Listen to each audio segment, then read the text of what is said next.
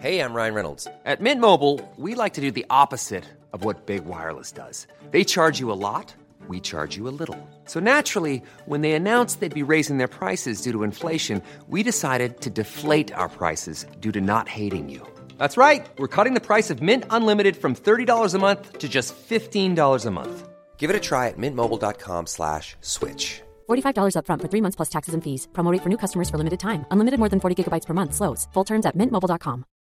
Millions of people have lost weight with personalized plans from Noom, like Evan, who can't stand salads and still lost 50 pounds. Salads, generally, for most people, are the easy button, right? For me, that wasn't an option. I never really was a salad guy. That's just not who I am. But Noom worked for me. Get your personalized plan today at Noom.com. Real Noom user compensated to provide their story. In four weeks, the typical Noom user can expect to lose one to two pounds per week. Individual results may vary. Coming up on this week's episode, I share my favorite news from Google I/O 2020. I review the Star Wars The Clone Wars episodes related to Obi-Wan Kenobi and Duchess Satine, and I start my rewatch of Stargate Atlantis from, of course, Season 1. A D N. It's Headphones Neil!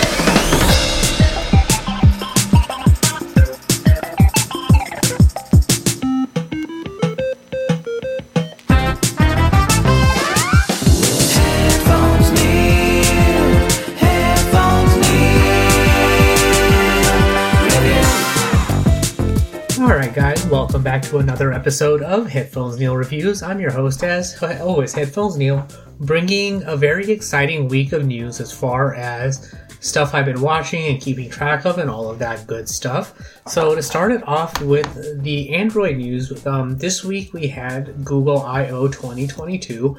So I thought I would share some of the headline news, top stuff that came out of the conference, um, just as far as what like stuff that's coming out, stuff that was announced, and all of that stuff. So to start it off, as far as the kind of like basically a teaser announcement was that the Pixel 7 and 7 Pro are coming later in 2022. So nothing too out of the ordinary there. So most likely, I'm guessing around Q4, maybe at the earliest, like somewhere around September or so.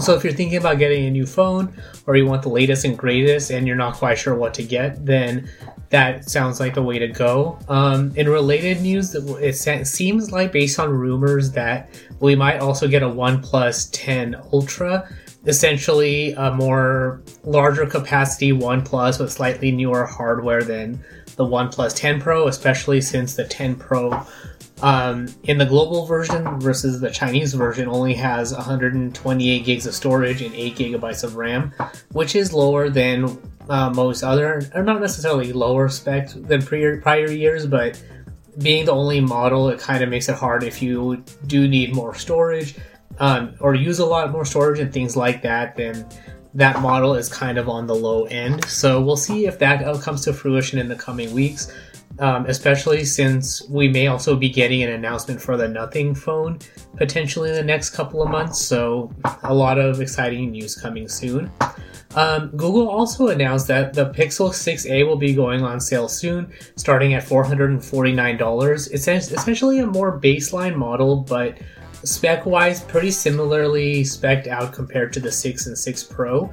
Um, it has a 6.1 inch screen, IP67 rating, a Tensor processor, and then 6 gigs of RAM and 128 gigs of storage. So, essentially, a phone that's similar to the 6 and 6 Pro as far as capabilities, but more on the mid range price and specifications. So, if you're not looking to spend $1,000 or more on a high end phone, or you don't really necessarily need st- that much storage on your or on device storage, then the 6A or yeah, the Pixel 6A is a way to go.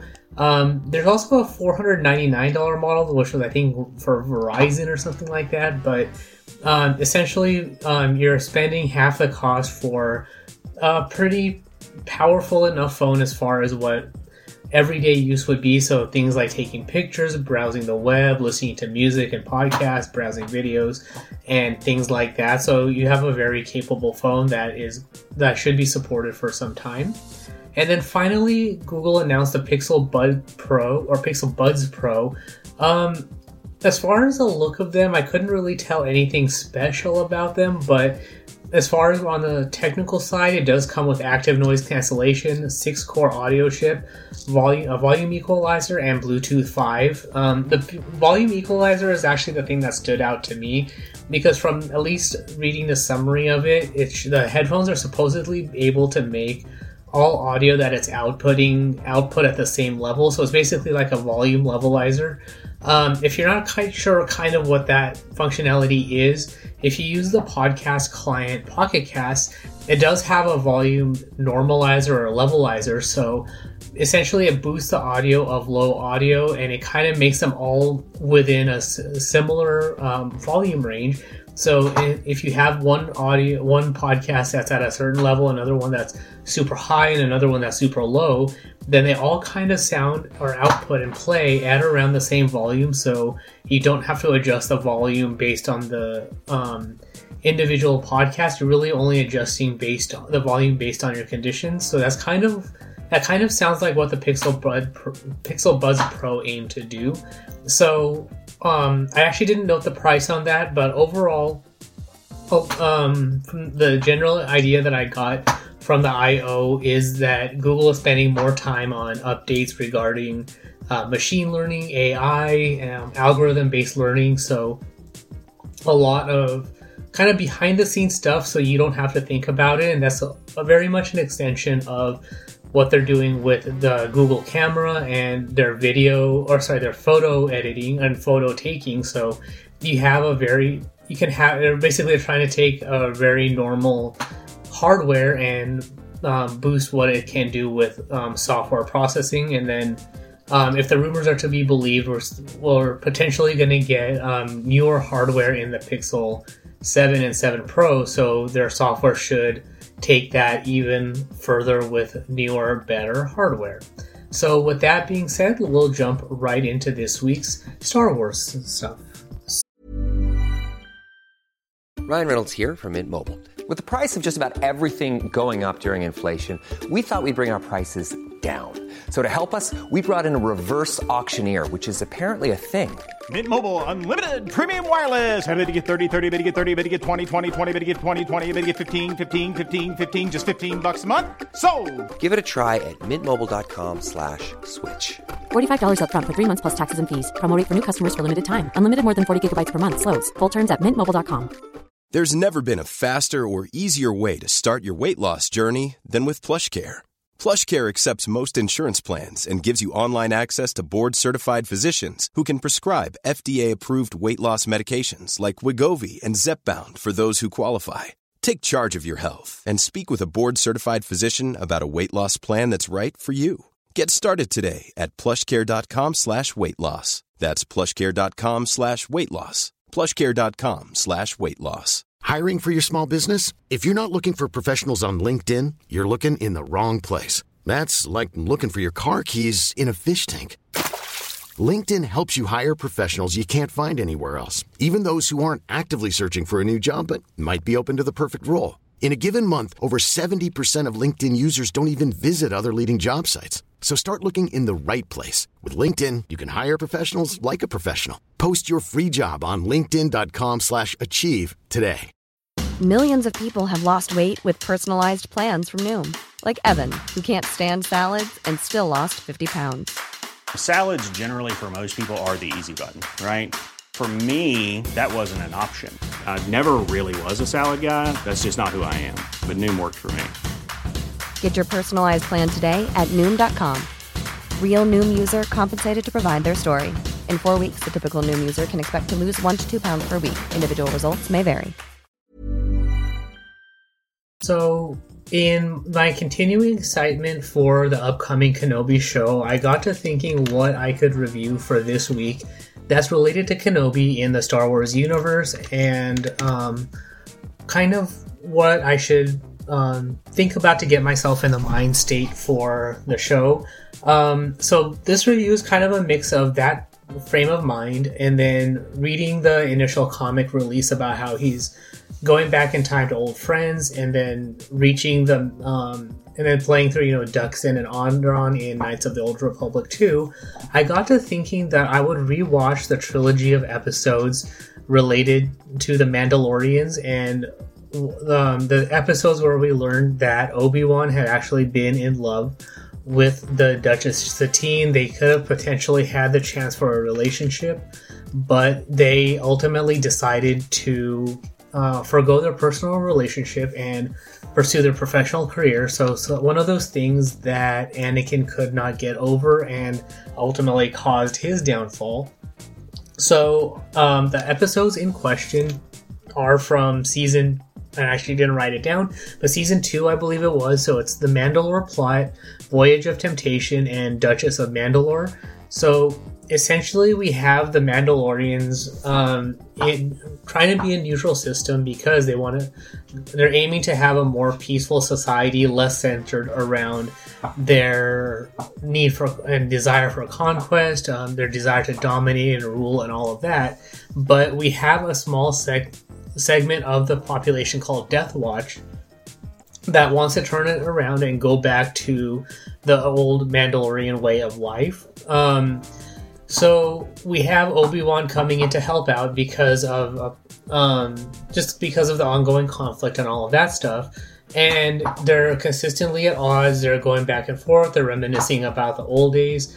And we learned in Voyage of Temptation that um, Obi Wan and Satine had first met years ago and when um, obi-wan was still qui-gon's apprentice. They had spent a year on the planet to help satine um, start the government create the system that we see in these episodes. Um, anakin of course um, gives obi-wan a hard time about the relationship about satine being obi-wan's girlfriend which i thought was kind of interesting it's kind of like the pot calling the kettle black where Anakin's in the secret relationship with Padme, and he's giving Obi Wan a hard time.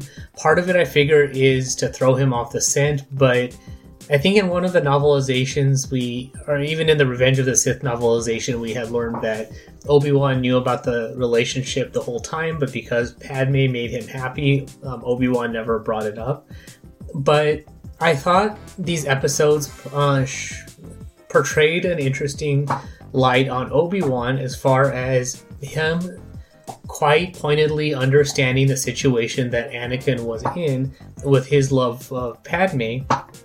And Obi-Wan being able to turn or step away from that relationship and understand his calling to the Jedi Order and that it's not the whole thing about him saying that it's a promise that's not easily broken. So Obi-Wan actually was saying that from his own point of view that he was in love with the um, Duchess Satine. He did want to have that relationship. He had feelings for her, and um, he turned away from that to stay in the Jedi Order. So, all in all, this was a very good portrayal, in my opinion, of um, the situation of basically that basically a good compare and contrast between Obi Wan and Anakin, but basically from Obi Wan's point of view that um, he did have this relationship. He did want to fall in love, have his life outside of the Order, but being a Jedi was a higher calling, and that's where he wanted his life to be. And while Obi Wan is not necessarily the chosen one, um, he did have that understanding that um, this is something he needs that the being a Jedi is something he needs to do, whether or not he wanted it. I mean, he probably wanted to be in that relationship, but he chose the life of the Jedi. So, all in all, a good trilogy of episodes, and definitely um, ones you should watch if you want to get into a good mind state for Kenobi to see how that affects what we see in the Kenobi show. So that's all there is for that. So we'll jump into this week's TV season review. Alright, so to round out this week's episode, I wanted to do something a little bit different as far as what I've or a show that I've been meaning to rewatch just because I don't remember actually seeing the whole five series arc of this TV show spinoff, and the show itself is Stargate Atlantis. So now that I finished season one, I kind of remember all of that, all of the stuff that happened in season one.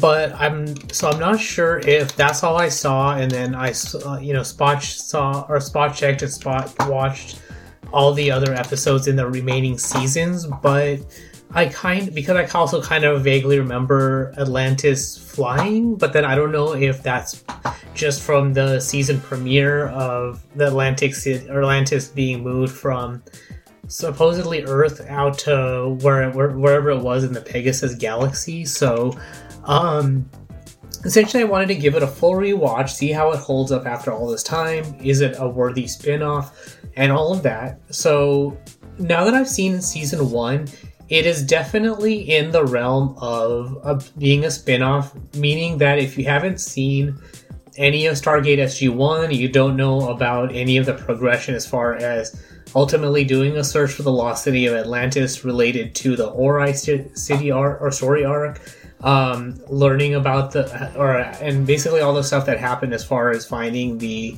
um, sub ice um, base to hold off the Goa'uld that they found and all of that. So if you don't know about any of that, then a lot of this is not really going to make much sense aside from in the season premiere you have an expedition that's being led to um, the lost city of atlantis so i guess you could really take it as a show that's where the a kind of an alternate reality where um suppose where earth has found this um, teleportation device and um they're using it to find, or they somehow found the lost city of Atlantis. So even if you don't know a lot about Stargate and Stargate SG One, you do still need to know about the Stargate itself, just because you need some of that premonition that why are they looking for this lost city of Atlantis all of a sudden.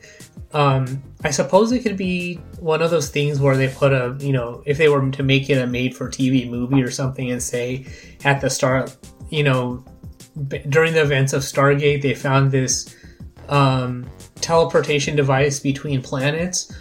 Um, upon further research um, of, or I guess also assuming this is after the events of finding the Abydos cartouche and all of the um, various Stargate addresses where they take it in a different direction that all of those addresses were for the network of Stargates, but they ultimately lead to finding the lost city of Atlantis to find answers. Um, and then they start off the show. They realize that they've made it 10,000 years after the Atlanteans were ascended to their higher realm of existence and all of that. But you do need that little bit of um, pre information in order to watch the show. So going into the first season, you definitely do need um, to have seen enough of Stargate SG1 to understand what's going on, and probably at least the first season, and then some of the later episodes related to the um, base that's in Antarctica. Um, a lot about the Goa'uld, um, a little bit about the the um, SGCs find learning that the Atlanteans had built the gates, and to avoid a little bit uh, more of a leap of logic, um, a little bit more about the um, um, interactions with various races and things like that. So, all in all, it's, it's a very connected show. So, um, by the end of the season, though, it does still seem to follow the SG1 um, guidebook for episodes and season finales and stuff because they end the season finale with, or they end the season one with the Wraith attacking the city, and then Atlantis is able to save the day at the start of season two, which is generally how um, SG1 went, where they would end the season on a high climax and then resolve said climax at the start of season the next season. So, and it's kind of a mimic of even se- um, season one when the Goa'uld or uh, the Goa'uld Apophis is attacking Earth, um, where we have them appearing, and then the se- the first season of the next s- season, first episode of the next season, um, they have it resolved to have the uh, Warriors of Earth, essentially, basically the SGC, um, save the day with Teal'c and Master Bra'tac, if memory serves. So overall, season one of Atlantis was decent. Um, sim- probably similar to the, the first season of SG1. Um, there were a few episodes in there that were not particularly great and are kind of considered skippable just because they don't rel- necessarily deal with um, anything, or it's not really related to the overall plot, but it does establish SG1 being out in this new universe a little bit over their heads, kind of like Atlantis. So, taking it from that point of view, um, it's one of those things where I do, I am gonna try and make sure I watch through the rest of the show.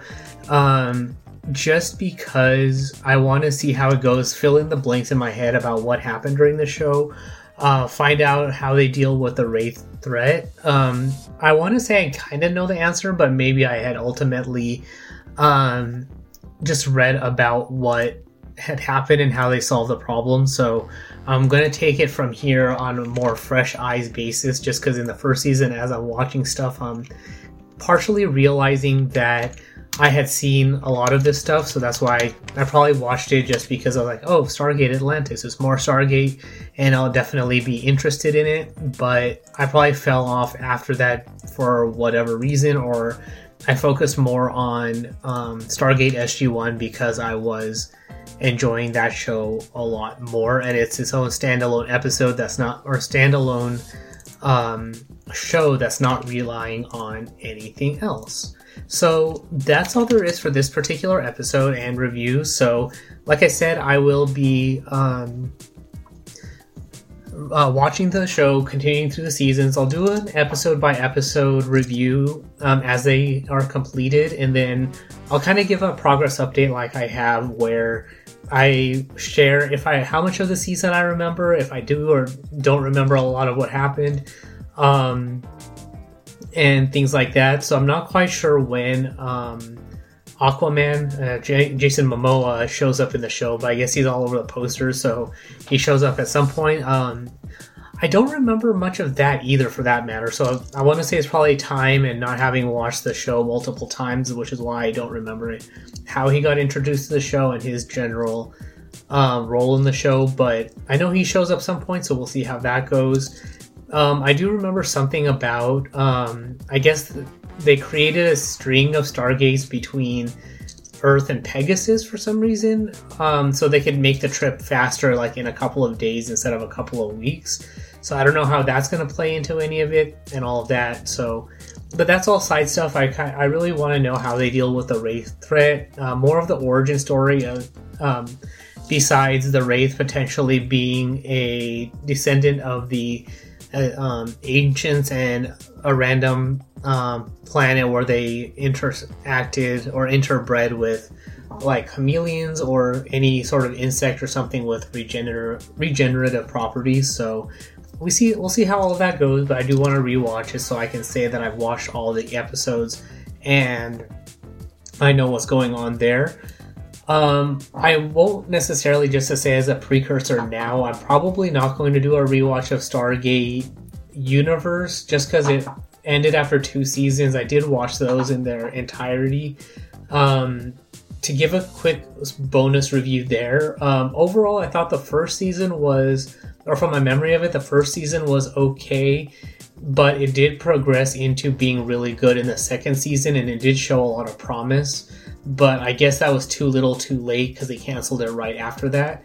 Um, the head scientist was a kind of more calm, egotistical version of McKay from Atlantis. Um, the leader of the expedition, or maybe the expedition leader's daughter or somebody, feels like another ver- variation of Dr. Weir from Atlantis. So maybe that's even why they canceled it was lack of viewership and ratings, um, kind of being a, like a derivative of a derivative.